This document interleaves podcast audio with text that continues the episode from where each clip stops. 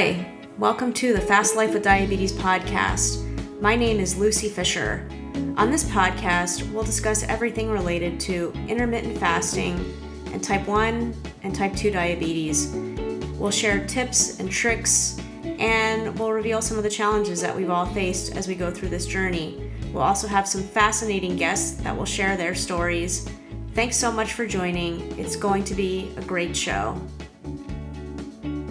Also, before we get started, I just want to remind you that I am not a doctor. Before beginning an intermittent fasting protocol or making changes to your medication, I highly recommend that you speak to your doctor. Hi, everyone. Thank you so much for joining today. Today we have on Josh Bostick. Josh was on the podcast earlier this year. His prior episode will be linked in the show notes so you can go back and listen to that. Josh lives in Fort Worth, Texas, with his wife and young son, and he is less than two years into his type 1 diabetes diagnosis.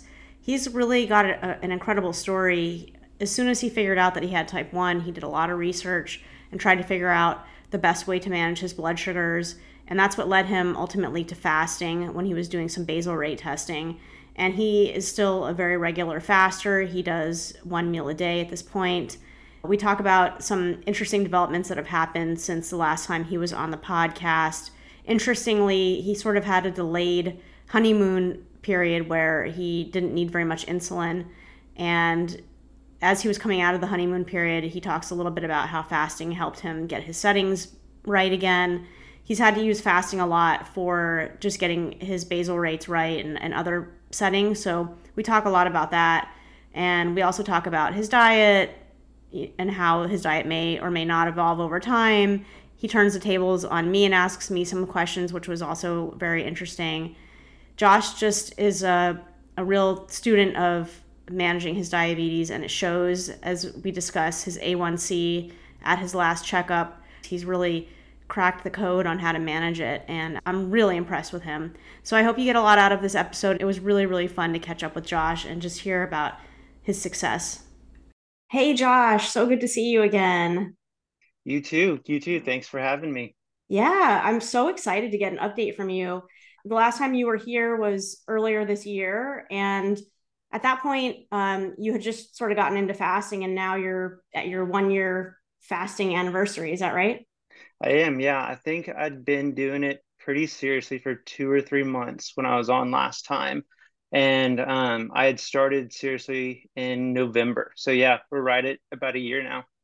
Incredible. And I'll link up in the show notes your prior interview because people should definitely listen to that because a lot has changed between then and now. But just as like a baseline for people, um, maybe you can just tell your age, um, how long you've had type one, you know, the type of uh, management you have. I don't know if you're still on the tandem and, you know, just ba- basic stuff like that. Yeah, sure. Yeah, so I am 30. I am coming up on my two year diagnosis in February. Not 100% sure how long I had had it before. Had a bunch of symptoms and had been off um, for a while, but in February is when I actually had blood work done and, you know, got the actual diagnosis of type 1. Um, so coming up on two years on that.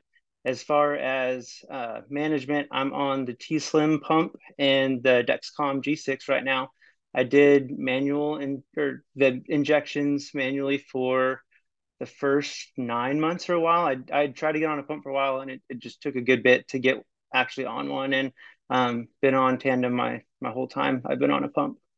Yeah, one of the things I was listening back to your prior interview that I'm just I'm still really impressed with is just the fact that you, uh, from the time you got di- incorrectly diagnosed to like now, you're very uh, persistent with what you know you need. Like, for instance, getting the right diagnosis, getting on a pump when they didn't want to give you a pump because you were doing so well with the multiple daily injections. Like, you know, you've been just really and finding fasting, and you're really the thing I like the most about you is that you just really take control and you advocate for what you want, which is like the number one skill to be successful as a type one.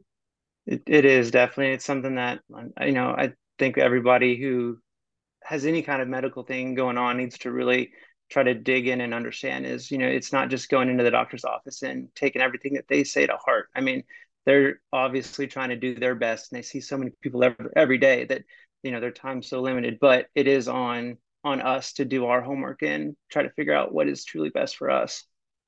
Yeah absolutely. And uh so you're on the tandem. Are you still using novolog in that pump?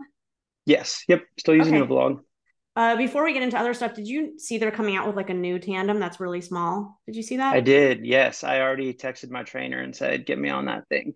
Yeah, that looks yeah, really cool. Yeah, it just it seems so you know out of the way because um, the one now has the screen, which is okay, but I use mm-hmm. my phone more than anything just to give my bolus and stuff. So you know, just having one that's even smaller, basically just the cartridge. Um, I'm really excited for that one. Yeah, that'll be super cool. And you know, I'm on the Omnipod, um, which I like because it's small and it's just on your body. But part of me, um, one thing that I, I think people don't realize about the tube pumps is like the nice thing about it is that you can just unhook it completely. Like there are times when I don't want my pump on me, you know, and sometimes it gets in the way. So I'm like, hmm, maybe I'll switch back over to a tube pump.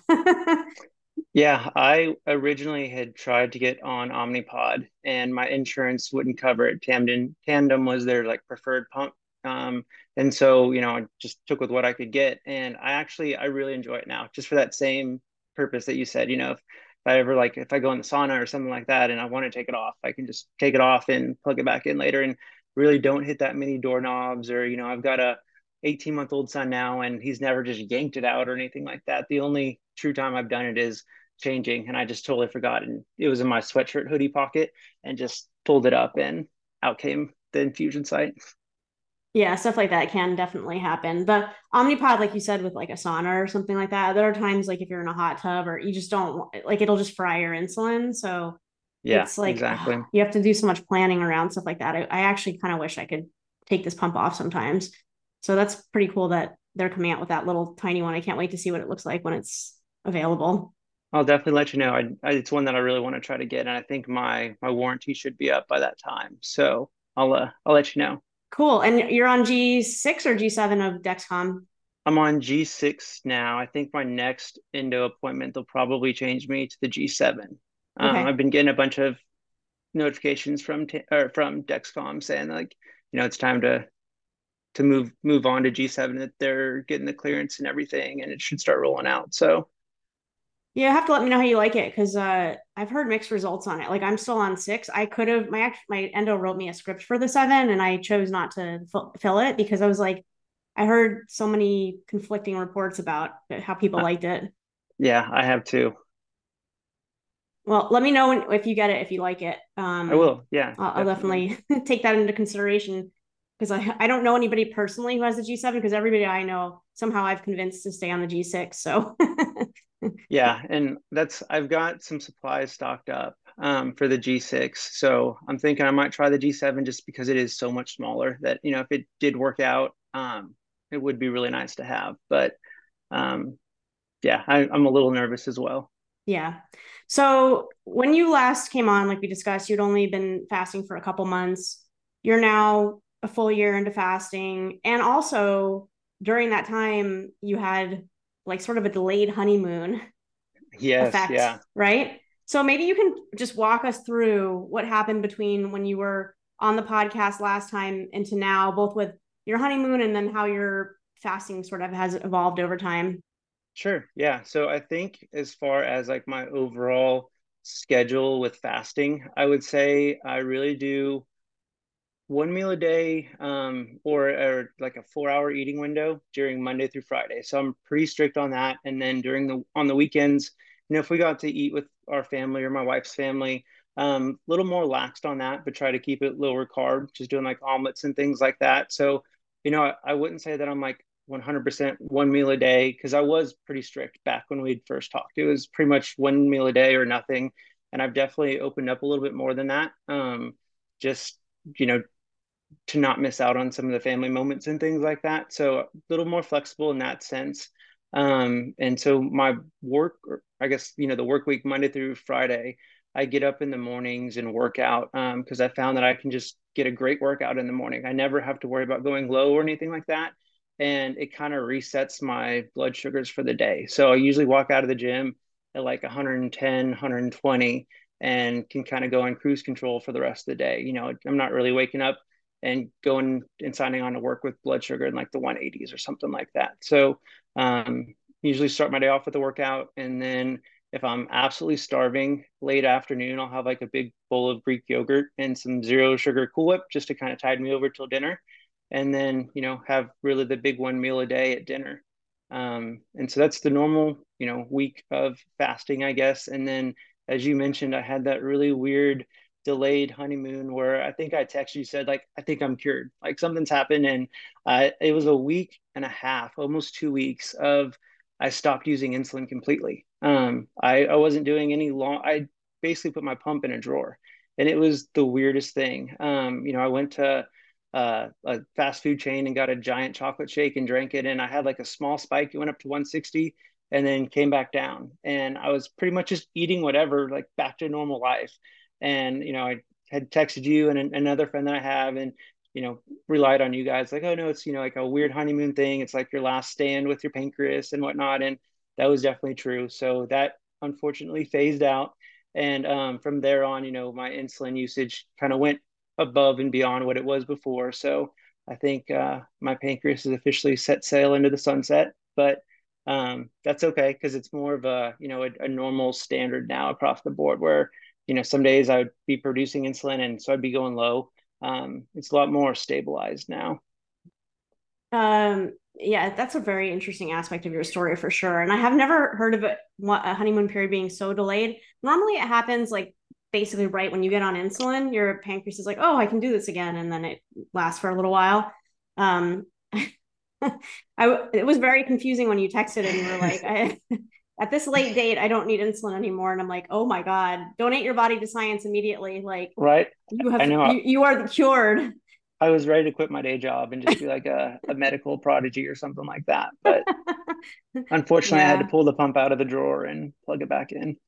Well, the good thing is, is through all that, before that happened, you had found fasting to do basal testing because I'm sure that during that honeymoon period and like immediately after it was very confusing and you probably had to do a lot of like test basal testing and bolus testing to understand like where your levels were did you yeah. did you find fasting helped you through to like get from one side of the honeymoon to the other side definitely yeah because once you know i started needing the external insulin again um it, it was kind of like a waning period where i still wasn't using as much as i was before that event and now you know, it it's even more so where I think just last week I'd upped my ratios a little bit more and I'm still kind of playing with those. So yeah, definitely still utilize fasting, you know, and trying to do like the same meals for a couple days and fast in between them to see how my body regulates with that. So I, you know, I think you've even mentioned that you still use it for resets every now and then where, you know, something's going on, um, you know, come back from a big trip or something like that. And yeah, I definitely still, that's probably the, you know, that's how I got into fasting regularly was trying to do some of those basal resets and um, still a huge tool that I use. I mean, even if a type one is listening to this and they don't want to dedicate their life to fasting, it's it really is. Even if you just do it a few times a month to get your levels right, it's just such a great tool. Like, you know, maybe fasting isn't for everybody, but um, the utility of it for determining your levels, because people, I think people don't realize that like your basal rates change quite frequently. They're not, I mean, for me, well, I'm a, a total like mystery because I'm going through like perimenopause, but um my levels change like every single day. But and before that happened, it was like every few weeks. And it wouldn't necessarily be major, but I would notice, oh, like I feel like I'm running a little higher than normal here, or I'm running a little lower than normal here. And I'd have to be constantly like tweaking things and fasting really is the only way to to get to figure it out. No definitely and that's kind of where the last week when i made some changes i'd realized when i was waking up um, my numbers were just higher. Um, you know i just constant consistently they were higher and it's just you know kind of keeping an eye on your weekly monthly whatever quarterly metrics and how much you're using and kind of bumping it up when needed. So it is that's one thing that one of my friends who he's been at type one since he was like six or seven, you know, he's always like, it's gonna constantly be changing. You're never gonna get a ratio and that's it for the next 10, 15, 20 years because it's gonna change monthly. It it'll depend on, you know, if you have a really stre- stressful month at work, you you may have to up your basal. Just, you know, little tiny things like that can have a, a big impact. That's really good advice. And uh, I, I, hear a lot of people say, well, I feel like my levels are wrong, but I'm going to wait until my next endo appointment in three months and then I'll fix it then. It's like, in my opinion, I'm not a doctor, but in my opinion, you should constantly be testing those rates because they do change so frequently. And if you're waiting every three months, then you're suffering with bad blood sugars for three months when you, you don't really have to. Yeah, and there's there's definitely a safe way to go about it. I mean, like, should mm-hmm. you add like an extra couple of units to your basal overnight? No, but you know, you can add one or two here, or like you know, point one, point two, and see if there's a noticeable change in that. So yeah, I mean, I think we know ourselves better than anybody, and you know, I think we need the freedom to be able to to change those settings. I mean, there's a reason it's not locked down until you go to your next endo appointment to make any kind of a change. That's right. So uh, you said your your primary meals at night or your dinner dinner time meal. What time do mm-hmm. you stop eating at? So we we usually get our son from daycare at five and come home, and he goes down at seven. So we're we're usually eating it at like six to six thirty time frame, and that's that's pretty much it. So and depending on you know like if we have you know a, a night where we have pizza or something like that um we'll we'll plan it out where we do a walk afterwards or something like that to try to get the insulin really circulating and whatnot. But I think 6:30 is probably the latest we try to get dinner in by. And are you? I know that you. I don't know. You've told me different things. It sounds like your diet sort of shifts. Like you try to kind of keep low carb, but there are times when you don't. Like, what's your diet like? I think overall, um, it's. I mean, like eighty-five percent of it is lower carb, and then there's just a couple nights where you're craving pizza or you know like i was out with my parents and, and wife the other night and there was this huge cheeseburger like a sourdough bun and these huge potato wedge fries. I was like yeah that sounds good. So there's definitely a couple of the cheat meals that go in there. Um, but overall try to keep it lower carb. I mean not like you know 10 carbs 10 grams of carbs a day or anything like that but definitely under 60 70 now do you i'm just i'm I'm thinking back to like when I was your age and I had di- well I had diabetes when I was your age obviously but um I I wonder those those meals that you have those like quote unquote cheat meals do you find that you have worse blood sugars overnight or have you figured out a way to like kind of manage them? So it it definitely is a like kind of a, a, plan where if I know we're going to like someone's birthday party or we're going out somewhere where it's going to be carb heavy or we're going to have pizza for dinner, um, it's definitely planning out like going to a park and playing with my son before dinner or going for some sort of a walk or mowing the yard, doing something active. Um, if I just had that cheat meal, went about my night like normal and went to bed, um, even if I upped my insulin and did, you know, an extra unit or two before going to bed, I'm still going to wake up in the middle of the night with alarms going off. So, um, but, but I think the thing I've noticed is that it doesn't roll over multiple days. So like if I have that cheat meal and even if I don't do any kind of exercise or, you know, like walk or something like that before going to bed, um, now I feel like the next morning it's kind of regulated. But before fasting, I felt like it would go on the next day or two, and I'd kind of be on that roller coaster where I'd do a bunch of insulin and then I'd drop low, and then I'd correct and go way up high. And it was when you got on that roller coaster, and I don't feel like that's the case anymore now. Hmm. Very interesting. And how many units? Just I'm just trying to understand uh, the impact of those meals, and I'm not not discouraging you from eating them or anything like that. I'm just I'm trying to understand the thought process behind them in case there's people that are listening to this podcast that also do the same thing, which yeah. there's no value judgment on how people eat. And I, I have a strong suspicion because I ate exactly the same way that you eat now when I was your age, that as time goes on and the longer you have type one, where you'll just be like, I'm not doing these meals anymore. Like it's not worth it to me. But you have to get there on your own, or maybe you'll never get there. Maybe you'll have it so locked down that you just like, I can do whatever I want and I'm fine with it.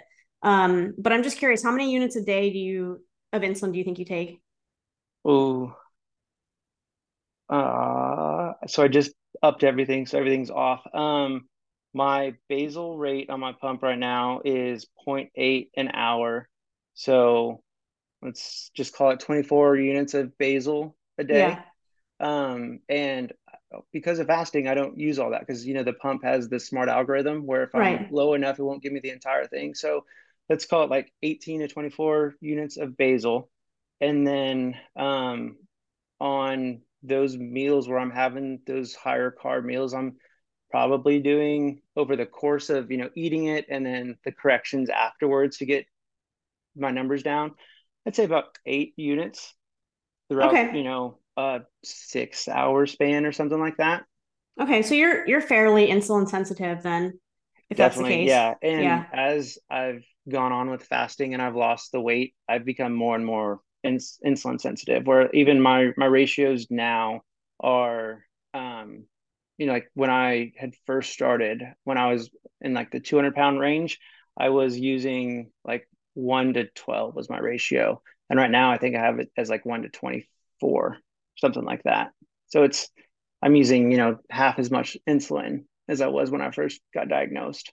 Yeah, absolutely. And uh, the weight loss will play a big part in that too, because as you go down in weight, you, you know, your insulin needs, in theory, should go down unless mm-hmm. you're a woman going through perimenopause, in which case that doesn't happen. Just kidding. it's it's so interesting how everybody's body reacts completely differently to insulin depending on male female stage of life like it's just totally wild but um that's okay that's a really good baseline so your weight your weight loss has been pretty pretty incredible over time so what you started what like 210 a little over it was like 207 or something like that. Uh-huh. That was the last reading that I I had on my phone from like a weight, and that was right before I had been diagnosed and then you're and then you you uh, you showed me your graph you lost weight in like a very steady methodical way to yeah. where you are now where you're maintaining and where are you now so i'm at like one right now i'm at 168 but i've stayed at the 165 to 170 um, for three months now and it's just been like you know i'll barely drop a pound and then it comes up a pound and it's been super steady and you know um to your point that graph yeah it was really cool to see. It was such a steady downward trend where it wasn't like this huge dip or anything like that. It's just, you know, it was five, six pounds a month, you know, consistently over a year. And um, I have some friends who are nutritionalists and I'd reach out to them in the very beginning of this and they were kind of like, you know, just make sure that it's not all coming off at once and, you know, that you're eating enough and, you know, if you're working out, you're still getting the calories you need and gave me some really good information in that sense. And I've been, you know, keeping up with them and giving them my progress and they're like yeah that's exactly you know what fasting does. It, it's a slow steady burn burn of all that fat so. And do you feel like this is a weight this is where you're going to end up maintaining at? Or do you feel like yeah, you have more to lose i know i'm i'm pretty happy with where i'm at right now um you know I, I i wouldn't say that i ever used fasting like obviously i'm excited and happy that that weight fell off but for me, it was more just the consistency of not going low and high and being on that roller coaster. So um, for me, it's just an added bonus that I'm at where I'm at now. But you know, I I'm happy with where I am, and I don't really think I want to get any any lower. And if I did get higher, I I would just hope that it'd be for muscle. So that 165, 170 is I think my sweet spot. Sure, and you're 5'11, is that right? Mm-hmm. Somewhere there. Yep. Yeah. Yeah, that's a, that's a really good weight. You know yeah, my uh my primary care and my endo were both super happy with, you know, kind of where my metrics are as far as weight and all that.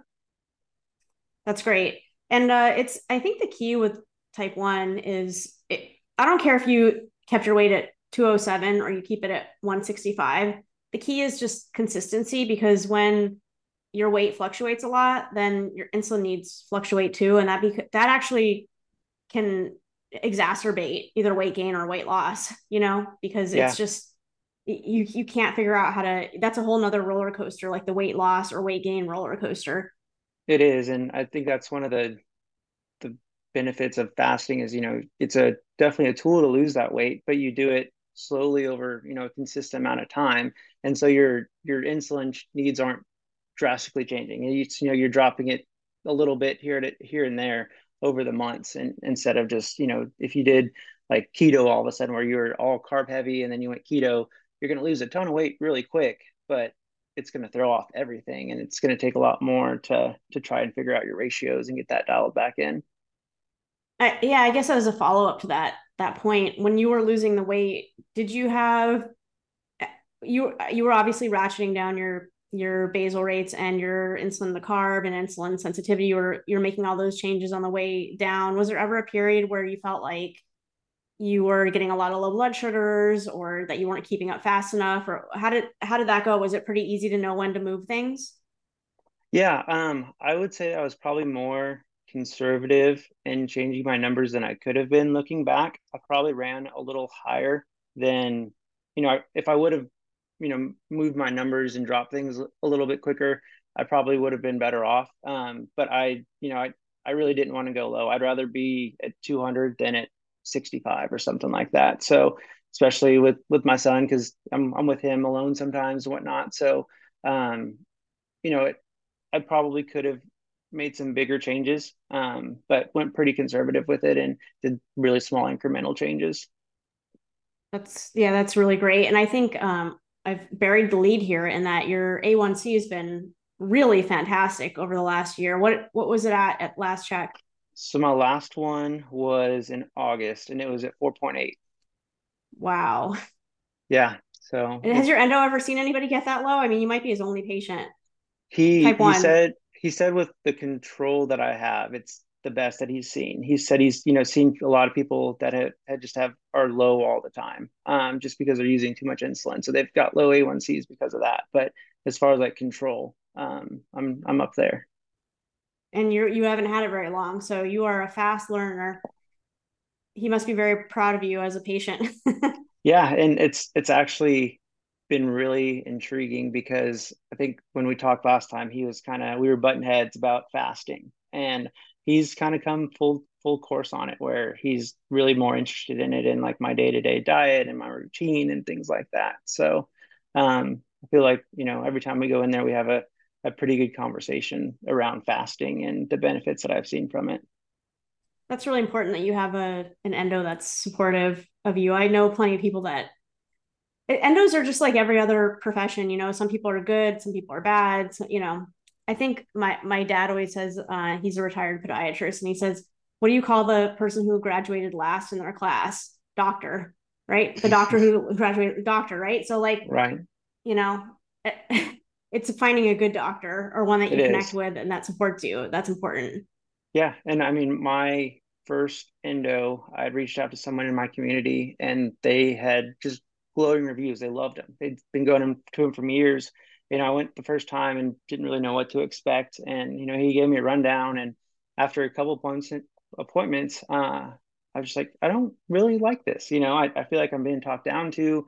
He didn't want to give me the pump that I thought I needed. And then so I made the change over to my new doctor and it's just been nine days. So I think it is just finding the right one for you, definitely. I've probably been through in my over the 26 years that I've had diabetes, I've probably gone through about 15 endos, some because I moved and things like that, or I left them to find somebody better. And I have a great endo now, probably the best one I've ever had, but it's really worth it to change to anybody who's listening out there. If you like, and like you, your experience night and day, if you have an endo that is not on your side and is not, you know, you should have be able to have productive discussions with your endo about things you want to try. And they should be like, even if they've never had another patient try it, they should be like, you know what, you're doing a good job. Let's give it a shot. If you really want to try it, you're smart, you've done research. It's not going to kill you. So let's let's try it out. You know, what's the worst that can happen? Exactly. And, and that's how he went about it. He goes, you know, if that's if fasting is something that you think is benefiting you and doing well, like your numbers now look good, you've got good control, you're not, you know, high and low all the time. Um, three months, come back and we'll check it out and make changes if needed. So he was definitely supportive in that sense. And one thing that I that I did, because I know it's scary going in between endos because they prescribe the life-saving drug that we need. So like they have a lot of power in their hands. And so what I was doing was in the background, I was still seeing that first endo, but I was checking out other endos and making appointments on the back and like kind of doing like a an initial, you know, I told him I didn't need prescriptions day one or anything like that, but just kind of wanted to go in and, and meet with the endos. And that's how I ended up finding the one I'm at now. So was still getting my regular prescriptions, but kind of, I don't know, doing like a speed dating on the on the side, I guess. That is a brilliant way to go about it. Yeah, that is so smart. Yeah. My one of my that friend that I referred to earlier, who'd been a type one for since he was like seven, um, told me that's what he does all the time. So yeah, I normally would just, you know, never make another appointment with the last endo and then just start with a new one. But the way you did it makes a lot more sense. I don't know why yeah. I never thought of that. That's Get great advice. prescriptions going and yeah, not in like a rush to make a decision. So I'm I was really thankful for that advice. Yeah, absolutely. So at this point, you know, you've got the 4.8 A1C, you've got your weight where you like it, you've you've nailed fasting, you have that in a spot that you like. Are there any pieces that you feel are missing or that you are exploring at this point? Not not necessarily with the type one. Um, I've started, and that was one of the questions that I had for you is has like fasting opened up any more like health rabbit holes for you? Because like what I've realized is like I was sleeping terribly. My wife and I were staying up late watching TV, and then I was trying to go to the gym early in the morning to regulate my blood sugar, and I was getting like four or five hours of sleep, and that took a toll on me. So I started digging more into like the the benefits and how I can improve my sleep. And so we've, you know, started taking magnesium. We wear blue light glasses when we're watching TV before going to sleep at night. Um, and I started you know really making an effort to sleep better and i found out that my numbers actually got a lot better from sleep so and even now when i just you know everybody has those nights where you sleep bad i will keep an eye on my numbers and they are way more sensitive to where if i have like even you know like correct if i'm starting to go low and have like a little glucose tab um, on the nights that i have really poor sleep my numbers jump up really quickly it's something that i never thought would really you know impact my numbers but it definitely does looking back now. So, um, you know, from the type one standpoint, I'm pretty dang happy. I, you know, there's obviously the nights where, or the days where things go off track, you get sick, you have that cheat meal and you're, you guess, you know, your carbs wrong or something like that. Um, but overall, I mean, I'm really thankful for where I am right now. And your numbers prove it that you're in the right spot. So that's you know you have that validation and it's not just like your doctor said all from low blood sugars it's from consistency and lack of variability which is the key to everything is to just even if you're you know running a little bit higher as as long as you're you're off the roller coaster that's the important thing the roller coaster is what will get you yeah and i think that's one thing that i've like made a lot more peace with where if i am running high or something like that where it's you know i know 95% of the time I'm in a good spot where, you know, things happen. Uh, you know, you get that accidental Coke instead of a Diet Coke when you go out to eat or something like that. And you can't dwell on that. I mean, it, it stinks that your phone and your your pump and all that stuff is going off and making noises, but you know, you'll get through it and you just got to get back on the consistent path. Yeah, absolutely. Um, and you actually had sent over a really good list of questions and that you wanted to add. Well, I think we should talk about it with each other because I think you have a different perspective than I do. Um, and you, the question you had asked me and you are, and you answered just now is about whether you've started looking at other health initiatives due to fasting. And I think for me, yeah, I had something similar going on where I feel really tired during the day. And I, I'm in a weird situation because I can't bifurcate out what's hormones and what's something else going on in my body. But the the good thing with fasting and just having type one is it forces you to really be in touch with your body. Like, I don't know, you you have a vivid memory of pre-diabetes because you just barely got it. Like you probably were never so in touch with your body as you are today, right? no and, and that's a part of like the sleep and, and things like that where you know I, have realized that okay fasting can improve my numbers in this sense. And so i've started to try to do other things that i can just feel when it's off. You know i feel like my, my numbers pretty controlled for you know 90% of the time. And so it's why why am i feeling this way? I know it's not my blood sugar. You know I, my dexcom says it's this. I do go into a, a manual finger prick and it's like something else is up so yeah I, there's definitely like a a seventh sense of something's weird's going on within my body. Yeah, it it definitely uh, has you on high alert with everything because it's actually blood sugar really is a good tip off. If your blood sugar is off, you know there's something else going on in the background. It's almost like, I mean, if you want to look at it in a positive light, it's almost like a super skill or super like indicator for other things that are going on in your body. And that people that don't have diabetes don't have that advantage, if you want to say that yeah. they know something else is going on with them. Definitely. And so you were able I, to figure it out with the sleep. I have a similar sleep problem. I actually just yesterday, which really is very annoying, but um got diagnosed with like a mild sleep apnea um because I'm super tired during the day and you know, I think if I hadn't had type 1, I probably would have just ignored it and just moved on with my life and said, "Oh yeah, all these headaches during the, in the morning and during the day and having to nap constantly. Yeah, whatever. I'm just getting older, and so what? But now I know it's actually sleep apnea, which if you don't treat sleep apnea, it's actually very dangerous. So it is, yeah. It was like, oh wow, okay. I mean, I guess I'm happy to know I have sleep apnea, but um, you know, it's it's one of those things where it, it's good to be in tune with your body. Yeah, and I think that's, you know, aside from the regular things that we do for diabetes, I mean, there are so many extra complications that we're all susceptible to now just because of the autoimmune side of it. Um, and so, yeah, I think I'm definitely on a new level where if something is lingering or not feeling right for an extended amount of time, definitely make that appointment and get it checked out. Mm-hmm. A hundred percent. Um, one of the really one of the best questions on your list I really like, and I want to ask you this question. Your why what keeps you from sitting on the couch and eating a gallon of ice cream? Um and and well you asked something for me about why i don't want to give up why i gave up like diet soda and things like that that you could drink as a diabetic and not see a blood sugar impact. But for you i imagine that your diet because you did weigh you know significantly more before you started this to now and i know you eat lower carb than you did before you got diabetes like what keeps you from just having a pizza every single night?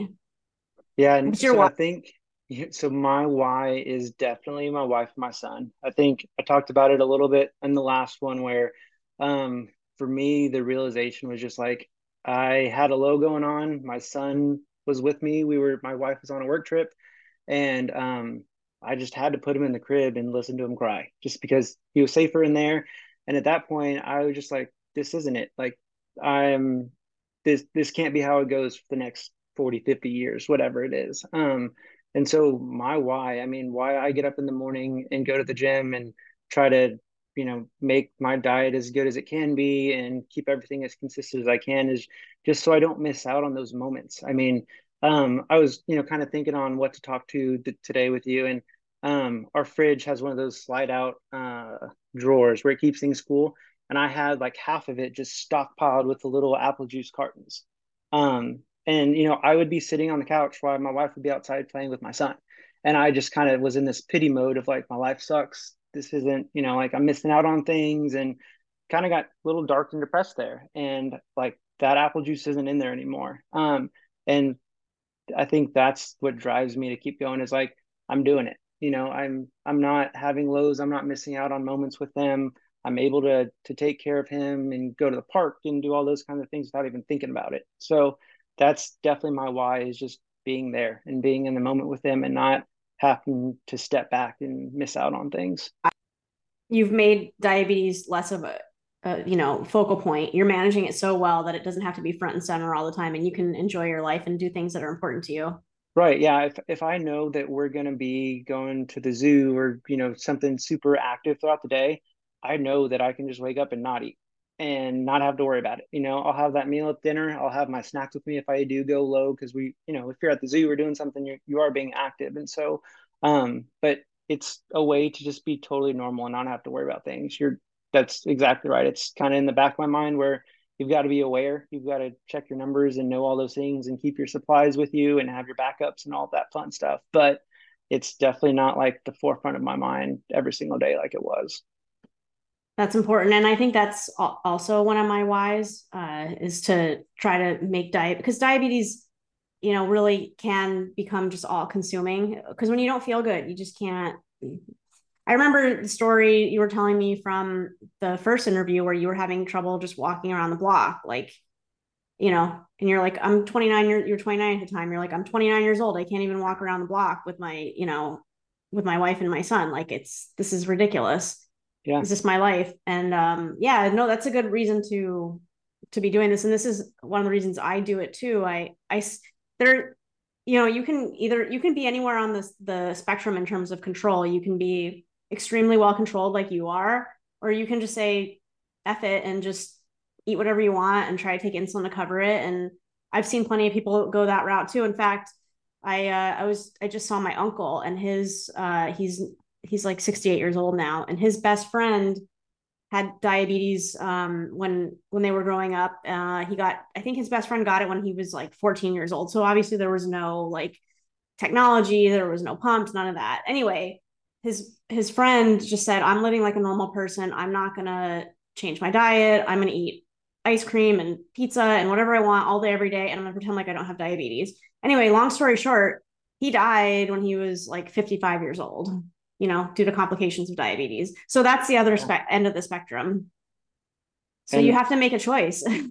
how long do you want to be I here? Can, I can so see how if you don't have the right tools or, you know, knowledge, it's easy to pick that other side of the spectrum. I mean, it's easy because I was doing it. I was sitting on the couch, you know, overcorrecting because I, you know, I was in a pity mode. I was drinking a ton of apple juice. I was eating a bunch of M and M's and all this sugar. Um, so I can totally see how you fall into that, where you know you're trying, you're trying, and then it just doesn't get better. And um, you know, I think that's why your podcast is is so amazing and important because I stumbled upon it, and a year later, I have my whole life back. I mean, I am way healthier than I was a year ago. I mean, granted, I got diabetes, so that sucks. But like overall weight and that kind of stuff, um, I'm a way healthier person than I was. That's that's great, and I've I've heard that from more than one person that diabetes has actually made them healthier. Ironically, than yeah. I mean, like you said, I'm so much more in tune with my body and my health and things going on. So I wish it would have happened with you know like breaking my leg rather than getting diabetes, but you know, I'm here. So that's right. Yeah, that's a that's a that's a great question. Um, and then you ask back to me because do you drink do you drink things like diet soda or are you off that too? I do. I drink. I have a very bad relationship with diet soda. Um, you know, and I my wife listened to your diet soda quitting podcast and like she gave me one of those looks and like looked at me and didn't even have to say anything. And I was like, yeah, I know. Lucy did it, so I probably have to do it now too. So I've been... Hey, I'm 43 years old, you know, like you I, I remember I believe me, I didn't like even broach that addiction until much later in my life. So don't worry about it. Yeah, it, it just it's one of those where you know like even though it doesn't have all the sugar and it doesn't impact your numbers, still can't be that good for you. So I think it's on my list of things that I do definitely want to conquer and try to cut out to where maybe it's just when we go out to eat or you know a special occasion or something like that. I I can't say that I can cut it out completely like you have, but maybe like the midday lunch Coke or something like that, I or Diet Coke I can cut out. So that's well, on think, the list. Uh, yeah, I mean, did you listen to that episode with Neda Gorman, um, the Life After Sugar podcast host? No, if you haven't, you might want to because okay. she talks about something that's really interesting, um, which are moderators and abstainers. Like some people can just do things in moderation. I'm not one of those people, um, and other people have to abstain from them completely. Um, okay. So for me, I could never be like, oh, I'll cut out the diet coke at lunch, and then I'll I can still have. I was out of control. It was like morning till bedtime, just diet coke all day, every day. So I had to stop. Yeah, there was just no in between for me. But if you feel like you can moderate, then do it. You know. That'll be another one that I'll have to keep you updated on because I I can see myself being that same way where it's like you know I'll start off really strong and just have one at lunch and then like oh well you know I'll have one at dinner too and then before you know you're back on the train so may have to just be a cold turkey thing. Right, right.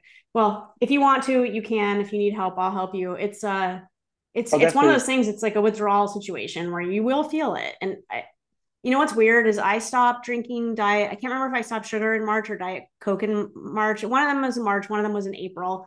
Uh, but whatever it is, the diet Coke thing was harder for me to quit than the sugar. And I think that's it for me. Is that I know it's gonna suck. Like I, it's one thing that you could definitely do, but for me, it's like that last grasp of normality where it's like I can drink it and it won't do anything to my blood sugars. And it's so I don't know. I think that's the mental block that I have from dropping it. But in the forefront of my mind, I know it's something I need to do. Well, in due time, you've done a lot of work. You've made a lot of progress. So just go easy on yourself whenever you feel like it. If you ever feel like it, fine. No judgment. Well, I'll shoot you a text so you can hold me accountable. I'll be like, okay, yeah. When you want to quit, let me know because it is not a fun process to come off it. But I will tell you now, we're in November. Uh, I don't, I don't miss it at all, and I, I don't really see a reason to go back. Yeah, and I think that's you know true with anything where like where we go to like a birthday party or something now. I truly just have no desire to go and get cake. I mean, not only because of the aftermath that you'll have for the numbers, but it just it's been so long that the desire is not there. Like that taste bud is just gone. It's just that itch isn't there. So I'm sure it's just another one of those with time. It'll it'll fade. It is. It is. Well, good luck to you if you decide to try that. Um, And then you wrote a really good question in here uh, that that I, I struggle with. How often do you have a roller coaster day? And then how often do you throw in the flag and not let diabetes be at the top of your mind? And where how often does that happen for you? So, I mean, I think because I work in those meals with, you know, like we'll have a pizza for dinner, you know, once every two or three weeks or something like that. I think because we cut those in um, for the most part, not that often. We're just like an out of the blue, like we're at the mall and go and get like a cookie from the cookie store or something like that. I don't really have those days. Um, so I wouldn't say too often. Um, usually, whenever I get on the roller coaster, it's something that I have done and acknowledged myself that I'm just going to be on it. You know, if if we do have that pizza for dinner and I don't go for a walk, I'm setting myself up for multiple alarms throughout the night. Um, so like just days where when I first got diagnosed, where it's like a never ending high and low thing, I really don't feel like I'm on that as much. Um, th- those are pretty controlled. Um, it's just whenever, you know, I do say, not tonight, I'm just going to go and, and eat ice cream or whatever like that. Um, so, um, pretty, pretty controlled on the roller coaster, I'd say. That's great. I wish I could tell you the same for myself. really? it is not true for me. It used to be true for me, but I think like, you know, with the hormones that I have going on, that's the thing with diabetes. It's just, and that's one of the things I'm trying to um, kind of put forth in this podcast because like I'm doing everything right and I'm still on the roller coaster. And it's just because certain things are out of your control. And hopefully during the course of your life, you know, men don't have the same hormonal shifts that women do. So there's a pretty good chance that if you just kind of keep on the same path that you're on, that you'll just, you know, be able to just coast like this for the whole rest of your life, which would be awesome. But there may be times when, like, if you're going through severe stress or whatever, where it's just, it's not even what you're eating, or it's not that you're not fasting or something like that. It's like sometimes blood sugars, there's other variables that impact blood sugars. And so I feel like I'm on the roller coaster quite a bit, not due to anything I'm just doing. It's just my body is like kind of in a weird state right now. Yeah, and so I might have answered that one wrong. So I was talking more of like a self-inflicted roller coaster of eating something. Um, there like I did interviews a long while ago for a job, and it was like four interviews throughout the day. My numbers didn't below get below 300 that entire day. No, no amount of in- insulin was going to bring me down it was just my stress and cortisol was up that day. So there's definitely days like that. Um, you know, like when our son was born, insulin didn't do anything. I mean, the I think the stress is probably the biggest thing for me. Or like if we have some big event coming up, um, my numbers are going to be elevated. And to your point, sometimes there's just nothing that you can do about it. So there's definitely those days where it's just like you just got to accept it and move on, and you know, try again tomorrow. In some instances. Yeah, that's true. But I mean, in terms of like for me, cheat days and things like that, I um I don't know if you've listened to any of the interviews with uh, Mike Fitzpatrick. He's also mm-hmm. type one. Yeah. yeah. So he and I keep in touch uh, you know, over time. And I remember last Thanksgiving, I I texted him and I was like, I'm really disappointed in myself. I just totally just pretended like I didn't have diabetes today. And I was up all night long with really a really bad roller coaster. And i haven't destroyed my body in that way since then. And i'm like this you know thanksgiving is coming up again soon. So i'm like i'm definitely not going to do that again. It's just sometimes you need those reminders. Like it's become like i used to destroy my body constantly when i was like you know because i got diabetes when i was 17 so right. and i didn't have the technology so i didn't even know i was destroying my body. I was probably running at 300 all day and not even realizing it. Um but like my impulse to do those things is like far far far less because i it's like it's like when you keep learning a lesson over and over and over again at some point you're just like i don't want to learn this lesson anymore. I know how this ends and it's not good. Yeah and i think i'm starting to kind of get into that where like that cheeseburger i told you about that i had a couple weeks ago with my parents and wife that that was one of those nights where every 10 minutes my alarms are going off you know, like I was thinking, do I just need to go up and go walk two miles around the block at 2 a.m. in the morning to get this thing to, to shut up? Um, and so I think I've tried to open up my window a little bit more and have some more of those like freedom meals or whatever. And I'm starting to kind of get to that, like, all right, we need to dial it back. Like it's it's not worth it as much as you thought, you know, the burger's not that good, you know, for the six hours of alarms going off later on in the night. So um, I think I need to kind of find a, a dial it back a little bit. Um, but you know, there's there's definitely the times where you just have it, and yeah, I think you make it. You make a good point though. Like I never go and just have like a, a table full of sweets or anything like that because it's just 100 percent not worth it.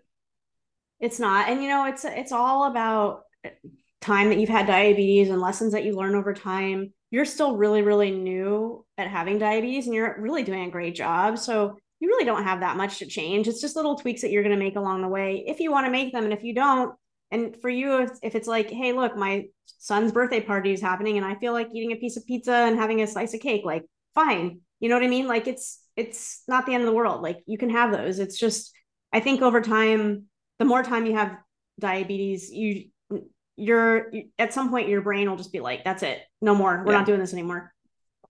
Yeah, and and so you've totally cut out sugar, right? I mean, yeah. Like I mean, on occasion I will have something, but I I know I'm not a moderator. I I know I can't have it in moderation, so I have to stop.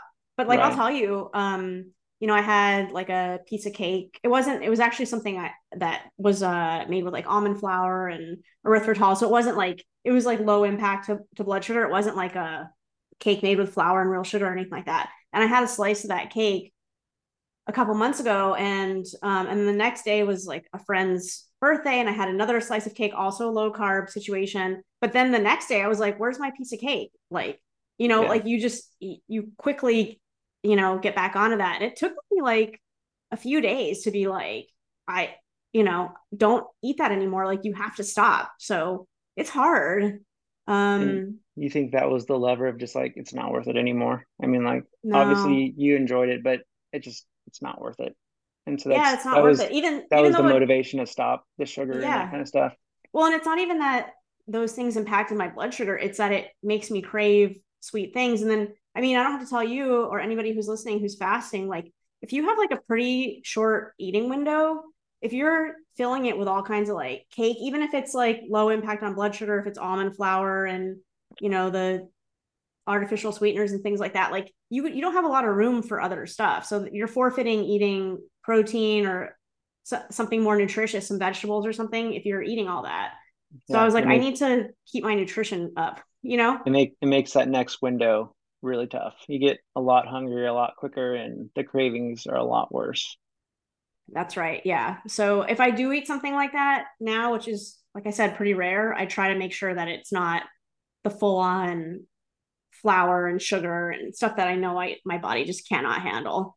Yeah. And, and, honestly, I forgot how to dose for that stuff.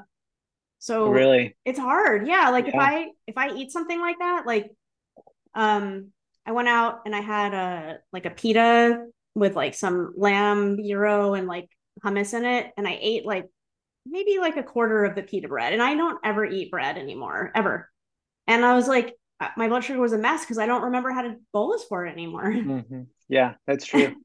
yeah, because not all foods created equal. So yeah, it definitely you have to play with some of the ratios for the, the different meals, and if you don't eat it, you you know you've lost a couple pounds. It it definitely can be impacted really quick. Absolutely, yeah. Um, and then you wrote a really interesting question about how you know you don't just scream to the world that how great fasting is. right. Like hold them up against the wall, like all you have to do is fast. Like so yeah. I wanted to pick your brain on that because, you know, I'm in a bunch of different communities and people will say like I'm having these issues and this and that. Or there's even the people that like say low carb is stupid dangerous for type ones, or you have to have three meals a day and snacks in between. And you know, like it seems like kind of the old school way of thinking about type one, which I can understand when you were you didn't have smart pumps and the technology and things that we have now where it's like you know you do your basal injection and i can see how at that point having snacks throughout the day may have been needed to keep your numbers from dropping. So like there's that but i don't know. How do you go about not screaming it from the mountaintops and like getting into facebook fights with people and stuff like that but still approaching people and helping if you can? It's like anything else. Like when somebody's ready to take control of their health, then they're more open to suggestion. It's like when the student is ready, the teacher will appear. Certain times in your life, you just don't want to know this information. You just hit a brick wall. but when you're a person is receptive to it then you know then you actually have a fighting chance certain people are just not ready for it and they may never be ready for it but somebody that's truly interested in lowering their a1c getting off the roller coaster you know just living a better life then you have a, a fighting chance of like convincing them fasting isn't the only way like there's also just eating lower carb and things like that like there's a lot of ways to skin this cat. Part of me wishes I had become an endocrinologist because I would be like, everybody needs to fast, you know? Right. Yeah. So it's hard. I agree with you because you know, you know from personal experience that this is the right way to do it. Yeah. I mean, it, it's definitely a tool that's out there that I just don't think is is preached. And to your point, I mean, it's not for everybody. You know, for some people, just it you couldn't pay them enough to to fast, even if you know they didn't have diabetes or anything else going on. It just not interested in it. And so, um, you know, it is hard in that sense where it's like to understand that some people just it's not worth it. You know, they're just gonna to ball up and accept what it is and and not even give it a chance. But um, I don't know. That that was one of the things that I've always wondered is you know how you don't go screaming it from the mountains. And I've just really appreciated the way that you've gone about your podcast and, and all of that while you know you're giving real life stories from type ones and type twos. And um, you know it's it's here's their information. Take it if you want it. You know if if it's not something that you're interested on you know you don't try to force it on anybody but it's real life stories. And you know most of them are pretty dang successful of people who lost weight brought down their insulin usage you know gotten rid of type 2 di- diabetes i mean there's been several podcasts that you've hosted that you know are huge success stories like that and so um, I don't know. It's one of those where I wish that you know you could just broadcast it on signs down the highway or something like that. Like, hey, if you have type one or type two diabetes, look into fasting. Um, but you know, obviously, like you said, you can't make everybody listen, or you know, they may just not be up to it. So, um, yeah, I think planting the seed is the important part. In fact, um, a friend of mine she lives in Atlanta, and I had been.